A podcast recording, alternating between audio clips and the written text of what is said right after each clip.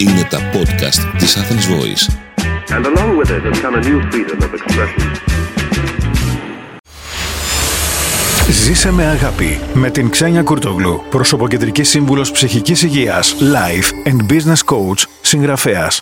Σήμερα θα μιλήσουμε για το χωρισμό, είτε από μια σχέση ή γάμο, είτε από μια φιλία, συνεργασία ή συνεταιρισμό. Αλήθεια, έχετε ακούσει ποτέ τον όρο βελούδινο διαζύγιο ή βελούδινος χωρισμός; Ακόμα και αν δεν έχετε ακούσει αυτή την έκφραση ή αν πιστεύετε πως δεν μπορεί να υπάρξει κάτι τέτοιο, θα μοιραστώ τρεις προτάσεις για το πώς να σκεφτείτε και πώς να διαχειριστείτε συναισθήματα και κινήσεις σε μια τέτοια άχαρη και στενάχωρη περίοδο που καλείστε να αποχωριστείτε είτε το σύντροφό σας, είτε μια φιλία χρόνων ή μια συνεργασία. Στο νούμερο 1.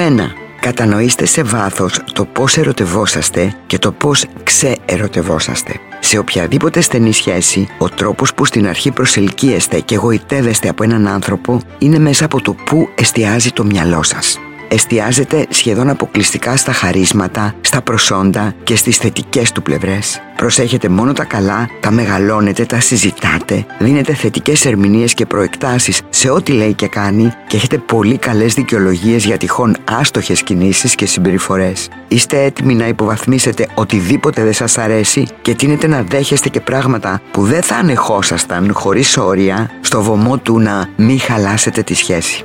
Στη φάση που ξεερωτευόσαστε κάνετε ακριβώς το αντίθετο. Ξεχνάτε τα καλά, εστιάζετε μόνο στις ελλείψεις, ερμηνεύετε αρνητικά ακόμα και τα θετικά και αυτό γιατί πολύ απλά σας έχει φύγει ο έρωτας ή έχετε γεμίσει θυμό για αυτά που έχετε ανεχτεί επειδή εσείς δεν βάλατε όρια. Έτσι γίνεται αρνητική και η δική σας συμπεριφορά, γιατί τα συναισθήματά σας έχουν αλλάξει. Η εμπιστοσύνη έχει γίνει καχυποψία, ο θαυμασμός ζήλια και η αγάπη απόρριψη. Νιώθετε ότι δεν εκτιμήθηκε τίποτα σε εσάς, ότι δώσατε πολύ περισσότερα από όσα πήρατε, σας πνίγει ο θυμός και η αδικία. Και από εκεί που θέλατε να περνάτε πολύ χρόνο με το άλλο άτομο, η παρουσία του έχει γίνει καταπίεση, η σύνδεση έχει χαθεί και έρχεται το τέλος, ο χωρισμός.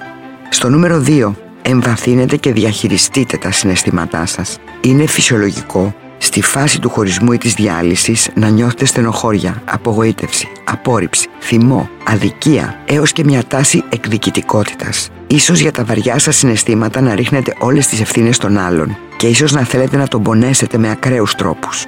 Όμως, σε αυτή τη φάση, σας προτείνω να μείνετε με τον εαυτό σας. Μην κάνετε πολλές συζητήσεις με τρίτους και προσπαθήστε να αποδεχτείτε ότι η σχέση έχει πάρει τέλος. Και στο νούμερο 3, αποφύγετε παρορμητικές πολεμικές πρακτικές και κινήσεις για τις οποίες θα μετανιώσετε αργότερα. Όταν μια σχέση τελειώνει, όποια και να είναι αυτή, καλό είναι να περιορίζετε τις προστριβές ώστε να περάσετε γρηγορότερα στην επόμενη φάση της ζωής σας. Διατηρήστε ψυχραιμία έξω από πράξεις που επιμικίνουν τη δύσκολη φάση του χωρισμού και θυμηθείτε πως κάποιες φορές, όπως έλεγε και ο μεγάλος δάσκαλος Wayne Dyer, αξίζει να βάλετε την καλοσύνη πάνω από το δίκιο. Είμαι η Ξένια Κουρτογλού, ειδικός στην ψυχική ανθεκτικότητα και στην εκπομπή μου μαθαίνετε πώς να αντιμετωπίζετε με επιτυχία τις συνεχείς αλλαγές της ζωής, προσωπικά και επαγγελματικά. Ήταν ένα podcast από την Athens Voice. Μπορείτε να ακούσετε τα podcast της Athens Voice στο athensvoice.gr και στο Spotify, στο Apple Podcast και το Google Play Music.